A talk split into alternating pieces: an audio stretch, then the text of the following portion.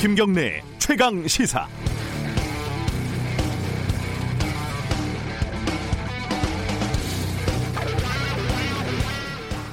추미애 신임 법무부 장관과 윤석열 검찰총장의 1라운드가 어제 펼쳐졌습니다. 결과는 윤석열 총장의 수족을 다 잘라내는 쪽으로 정리가 됐죠. 권력의 핵심을 수사했던 검사들을 한직으로 쫓아내는 노골적인 보복 인사라고 볼 수도 있고 독점적 권력을 남용하고도 설득력 있는 결과를 내지 못한 검찰에 대한 정당한 인사권 행사라고도 볼 수도 있습니다. 문제는 현재 진행 중인 살아있는 권력에 대한 수사가 흔들릴 것이라는 우려와 반발인데 이건 추 장관과 청와대가 정치적으로 책임을 져야 할 몫이 되겠죠. 인사 과정도 꽤 흥미로웠습니다. 장관과 총, 총장이 서로 먼저 인사안을 가져오라고 요구하는 초유의 사태가 벌어졌죠. 전례 대로라면 법무부가 인사안을 만들어서 검찰에 넘겨서 검토하는 거라는 건데 그게 좀 우스꽝스럽긴 합니다. 상급기관이 외청에 슬쩍 가서 결재를 받는 이런 모양새잖아요.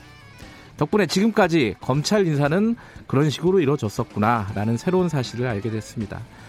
이번은 인사 과정은 언론에 거의 실시간으로 중계가 됐고요. 어, 검찰총장도 아닌 검사장 인사에 온 나라가 이렇게 떠들썩한 것도 처음인 것 같습니다. 물론 추 장관도 윤 총장도 이렇게 떠들썩한 것을 원하지는 않았을 겁니다. 상황이 그렇게 만든 거죠. 법무부와 검찰이 서로 못 믿고 최선을 다해서 공격하고 방어하는 모습. 그 공격과 방어도 어쩔 수 없이 수면 위에서 공개적으로 진행된 상황. 그들 누구도 원하지 않았던 견제와 간섭이죠. 어, 권력들이 조용하지만 끈적끈적하게 몰래 몰래 거래하고 흥정하는 것보다 서로 믿지 않고 시끄럽고 공개적으로 싸움을 벌이는 게 유권자가 권력을 통제하는데 더 낫다는 것은 명확합니다. 다만 사회적 에너지가 지나치게 낭비되고 있다는 것이 문제인데 시끄러운 견제와 균형이 효율적인 시스템으로 안착을 하려면 시간이 한참은 더 걸릴 것 같습니다. 1월 9일 목요일 김경래 최강 시사 시작합니다.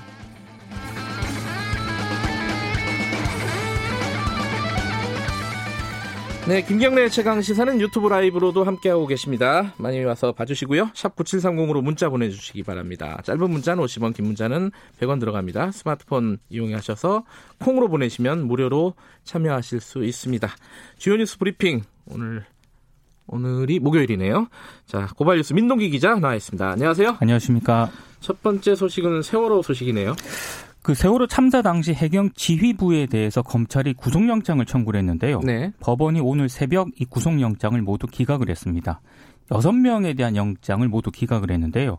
구속의 필요성, 상당성이 충분히, 충분히 소명됐다고 보기 어렵다. 이렇게 판단을 했는데, 사고, 이 참사 발생 5년 9개월 만에 해경 지휘부의 책임을 인정을 해서 검찰이 영장을 청구했는데, 네.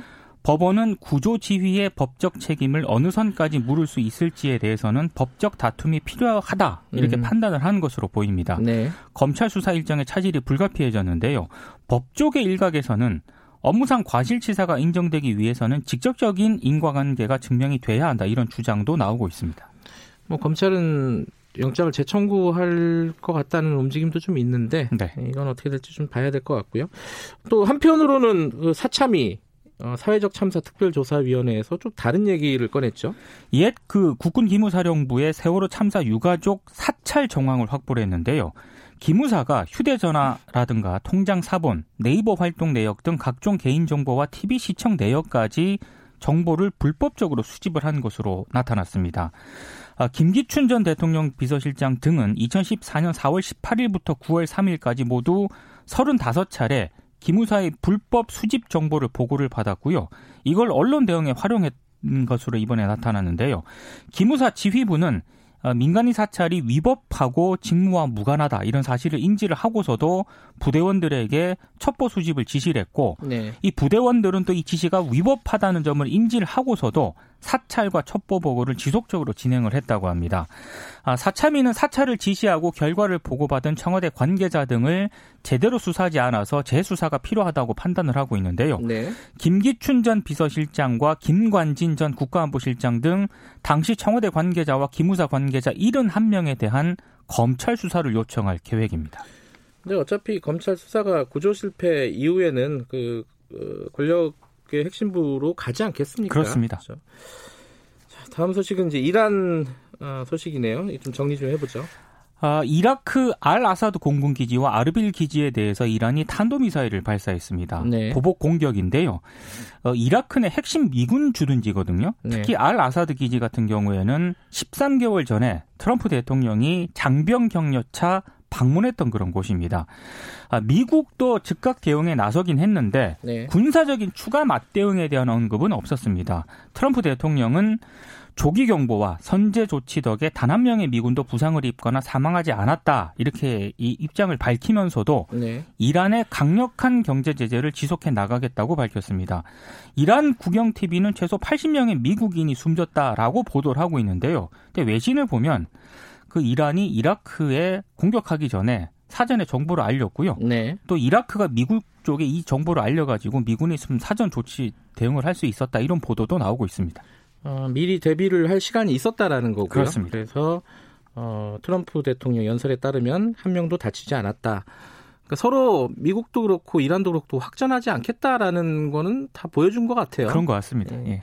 하지만 우리는 좀 고민이 많습니다. 이 파병 문제 때문에요. 어제 그 주한 해리스 대사가 KBS와 인터뷰에서 사실상 파병 요청을 했다고 이제 전해드렸었는데요. 네. 청와대가 어제 한나라 대사가 한 말에 일일이 답변해야 할 필요성을 느끼지 못한다. 좀 불쾌감을 좀 드러냈습니다. 네. 어찌됐든 이 파병 문제는 현안으로 떠오른 건 시간 문제인 것 같습니다.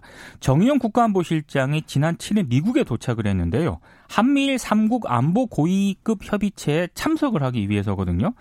이 자리에서 아무래도 좀 파병 요청을 할 가능성이 있다 이런 전망이 나오고 있고요. 네. 다음 주에는 미국 샌프란시스코에서 한미일 외교장관 회동이 예정이 되어 있는데 여기서도 이 문제가 논의가 될 것으로 전망이 되고 있습니다. 네. 이란은 미국의 반격에 미국의 우방국들이 가담을 하게 되면 그들의 영토가 우리의 공격 목표가 될 것이다 이렇게 경고를 했습니다.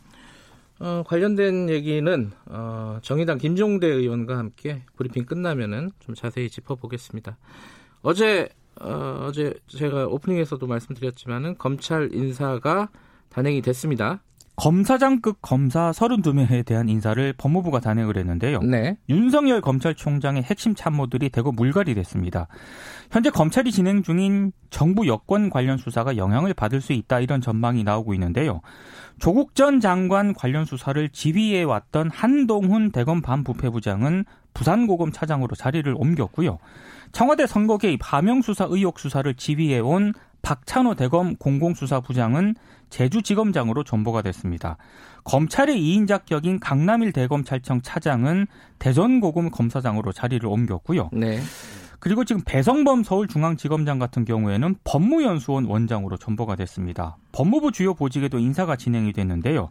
특히 검찰 예산, 인사 등을 총괄하는 핵심 보직인 법무부 검찰국장, 검찰국장 예. 이 자리에는 조남관 서울동부지검장이 발탁이 됐는데 이건 조금 이례적이라는 그런 평가가 있습니다. 동부지검이 그 유재수 사건을 수사하던 곳이잖아요. 그렇습니다. 예. 조남관 지검장이 사실상 지휘를 했었는데 네. 조금 이례적이라는 그런 평가가 있고요. 네. 어제 법무부와 검찰이 강하게 충돌했습니다. 법무부가 어제 오전 9시 반에 대검에 연락을 해서 10시 반까지 윤석열 총장이 법무부 청사로 오라. 추미애 장관이 인사안에 대한 의견을 듣겠다 이렇게 했는데 윤 총장이 이걸 거부를 했습니다. 대검은 검찰 인사위 개최를 겨우 30분 앞두고 검찰총장을 호출하는 것은 요식 절차에 그칠 우려가 있다 이렇게 거부 이유를 밝혔는데요. 청와대가 고위공직자 임명 권한은 대통령에게 있다는 또 입장을 밝히기도 했습니다.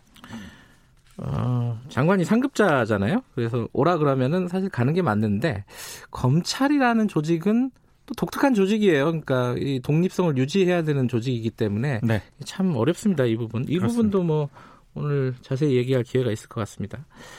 어, 정경심 씨, 어, 조국 전 장관 부인 정경심 교수 재판에서 이 비공개로 진행된다는 기사가 있던데 이건 왜 그런 거죠? 그 지난달 19일 공판 준비 기일에서 네. 검찰과 재판장이 강하게 충돌하지 않았습니까? 네. 그래서 법원이 오늘 그 정경심 동양대 교수의 재판을 비공개로 진행을 하기로 했습니다. 네. 그래서 오늘 정경심 교수 재판은 방청할 수가 없습니다. 향후 정식 공판은 공개가 될 것으로 보이는데요. 이 정경심 교수는 법원에 보석 청구서를 냈습니다. 음흠.